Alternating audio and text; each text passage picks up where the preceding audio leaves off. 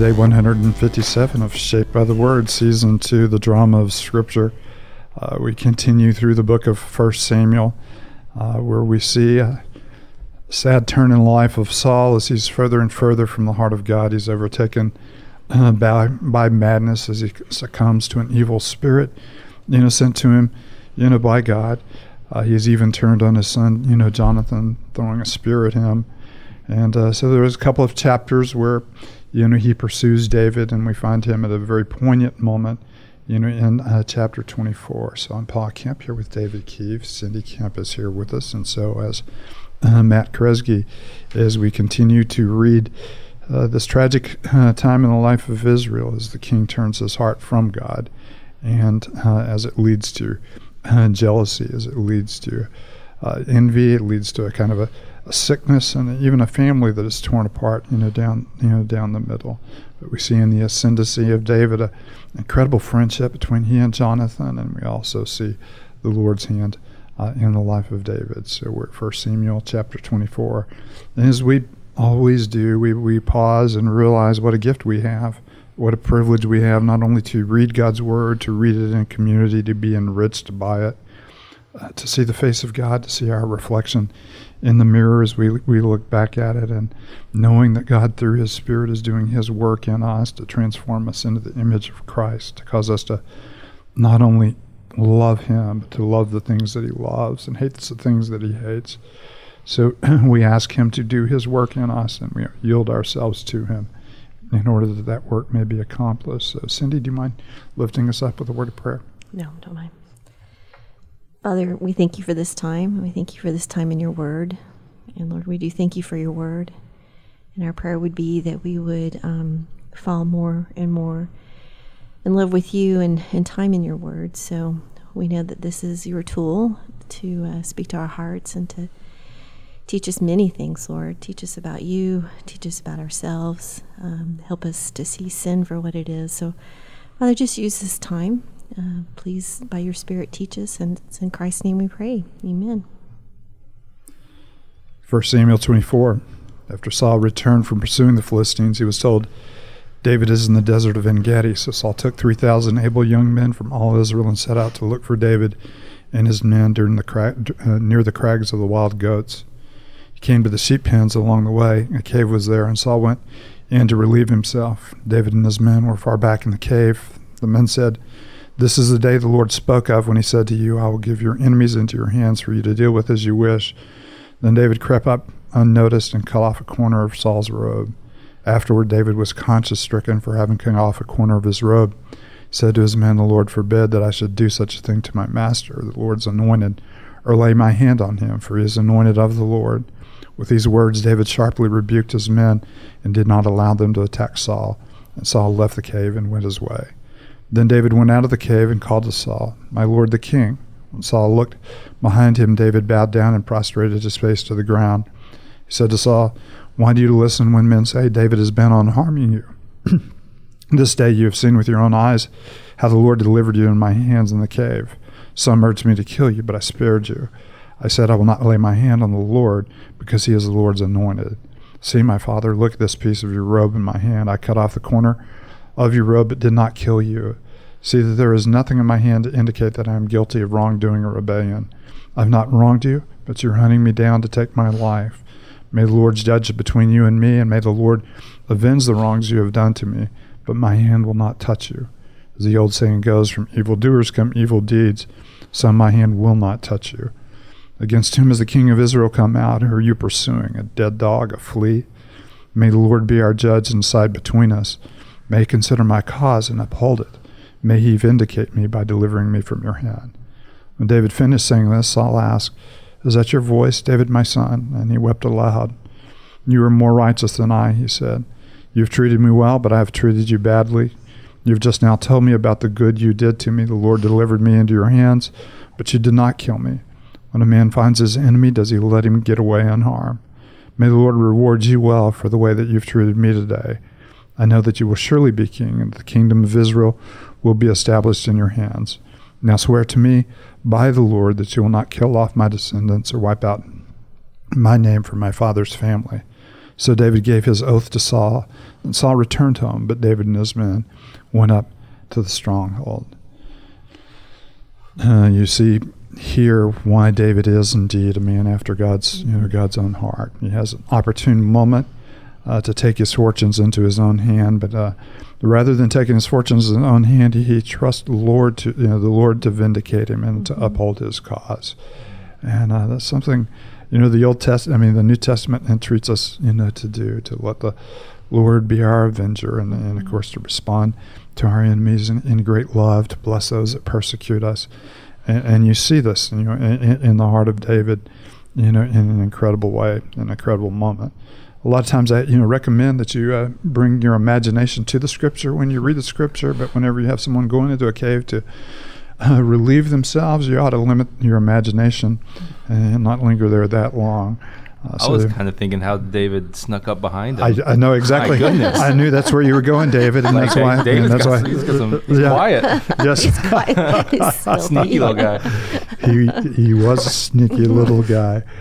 Uh, as we read the passage, other than uh, David's thoughts right there, what are some of the more godly things that you're seeing? I also do have a godly thought. you do have a godly thought. All right. Well, speaking, you know, we read in verse 12, which is a really great verse here where you know may the lord judge between you and me and, and may the lord avenge the wrongs that you have done to me and uh, you know you spoke to that just a minute ago but there's also the passage in in first peter carrying this into the new testament you know speaking of christ it says mm-hmm.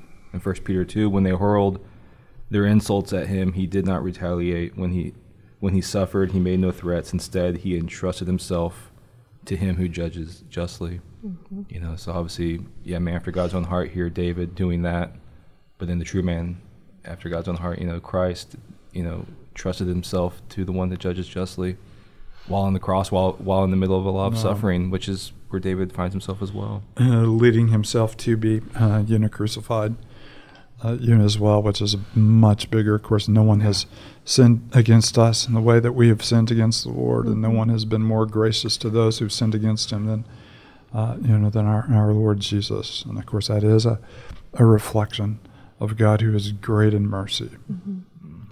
And I couldn't help but even see when Saul um, recognized what David had done, and there was sort of this sense of humility that I was reminded again of the passage that says that um, it is God's kindness that leads us to repentance. And surely, you know, the way David had even treated Saul, it seemed like there was this moment of humility, maybe, but he had, he had asked that, you know, God would treat him well for the way that he had been treated today.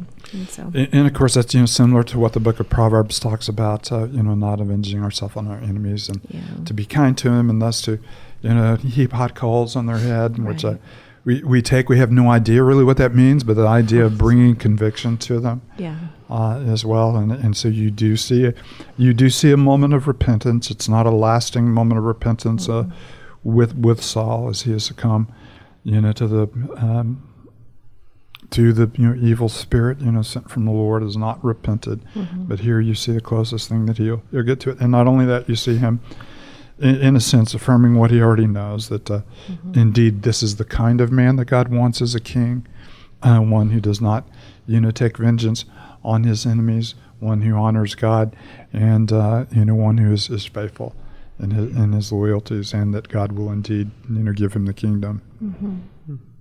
It's interesting to me too this kind of contrast between we've seen, you know, Saul when when Saul is impatient or wants to take matters into his own hand, mm-hmm. or you know maybe God's moving a little bit too slow for him, you know he he acts. And yet here, I mean David, you know, it's like he is.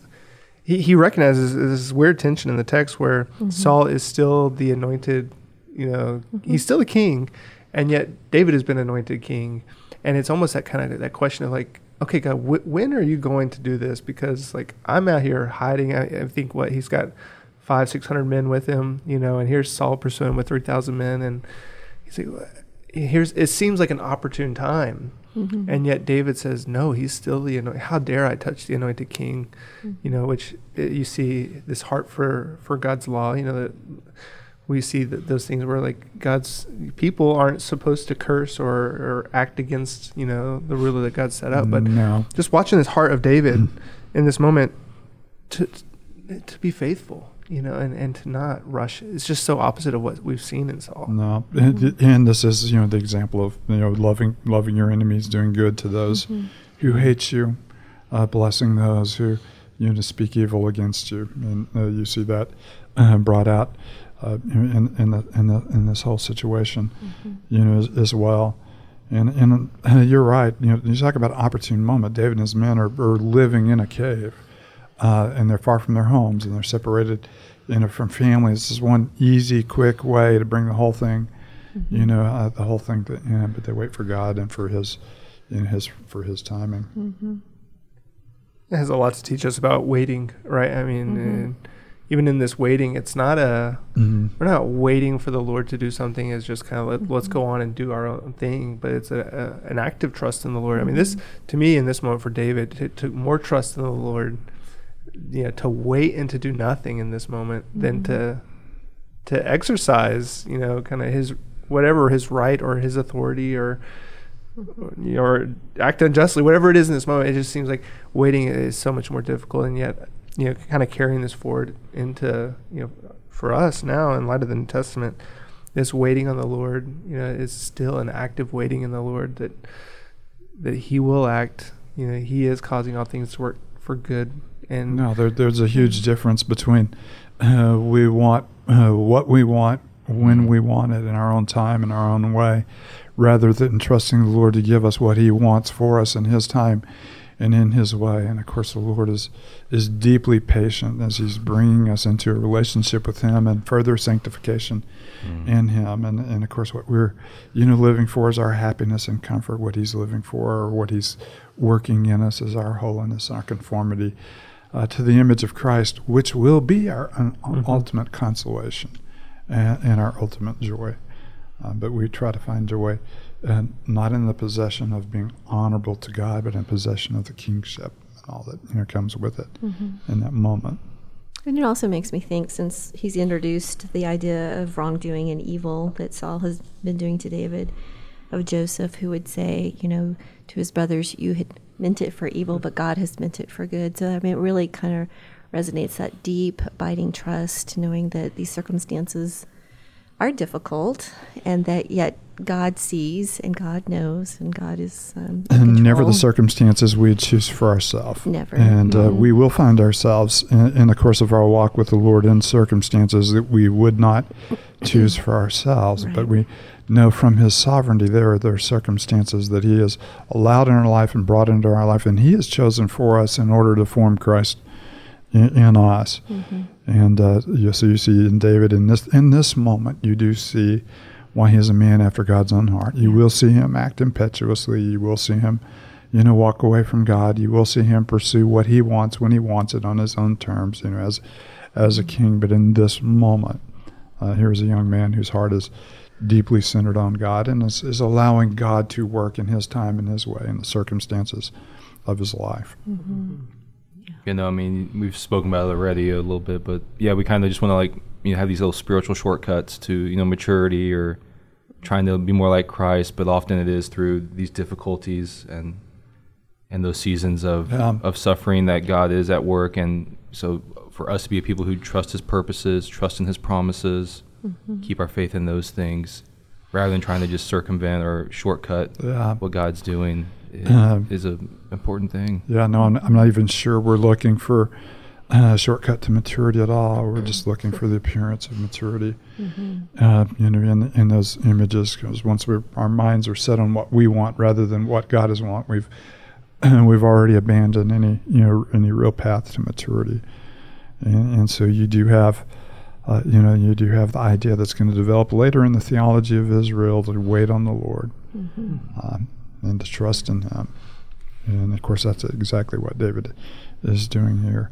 Hey, Matt Krasky, why don't you close us with a word of Yeah, prayer? let's pray. Father, we we wait on you, recognizing how difficult that is at times, and how it, it seems to go against so much of um, how we've been, uh, what we've been taught, how we've even been kind of conditioned by our culture to act and to to, to just do.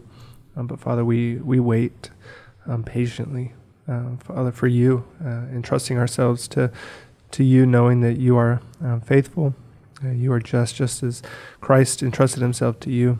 Uh, Father, we, we look forward to the better promises we have in Christ Jesus. Thank you that um, he did not consider equality with you something to be uh, used to his own advantage, but he emptied himself for, for our sake. And so, Father, would we uh, behold him today, the the true anointed one, the one who has accomplished our salvation. And Father, will we find life in him? Uh, Father, thank you for the, the joy of our salvation. Um, would we live into that today? It's in Christ's name we pray. Amen.